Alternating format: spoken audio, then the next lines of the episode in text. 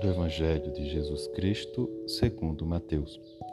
Naquele tempo, partindo Jesus, dois cegos o seguiram, gritando: Tem piedade de nós, filho de Davi. Quando Jesus entrou em casa, os cegos se aproximaram dele. Então Jesus perguntou-lhes: Vós acreditais que eu possa fazer isso?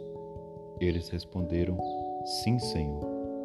Então Jesus tocou nos olhos deles, dizendo: faça-se conforme a vossa fé. E os olhos deles se abriram. Jesus os advertiu severamente: Tomai cuidado para que ninguém fique sabendo. Mas eles saíram e espalharam sua fama por toda aquela região. Palavra da Salvação.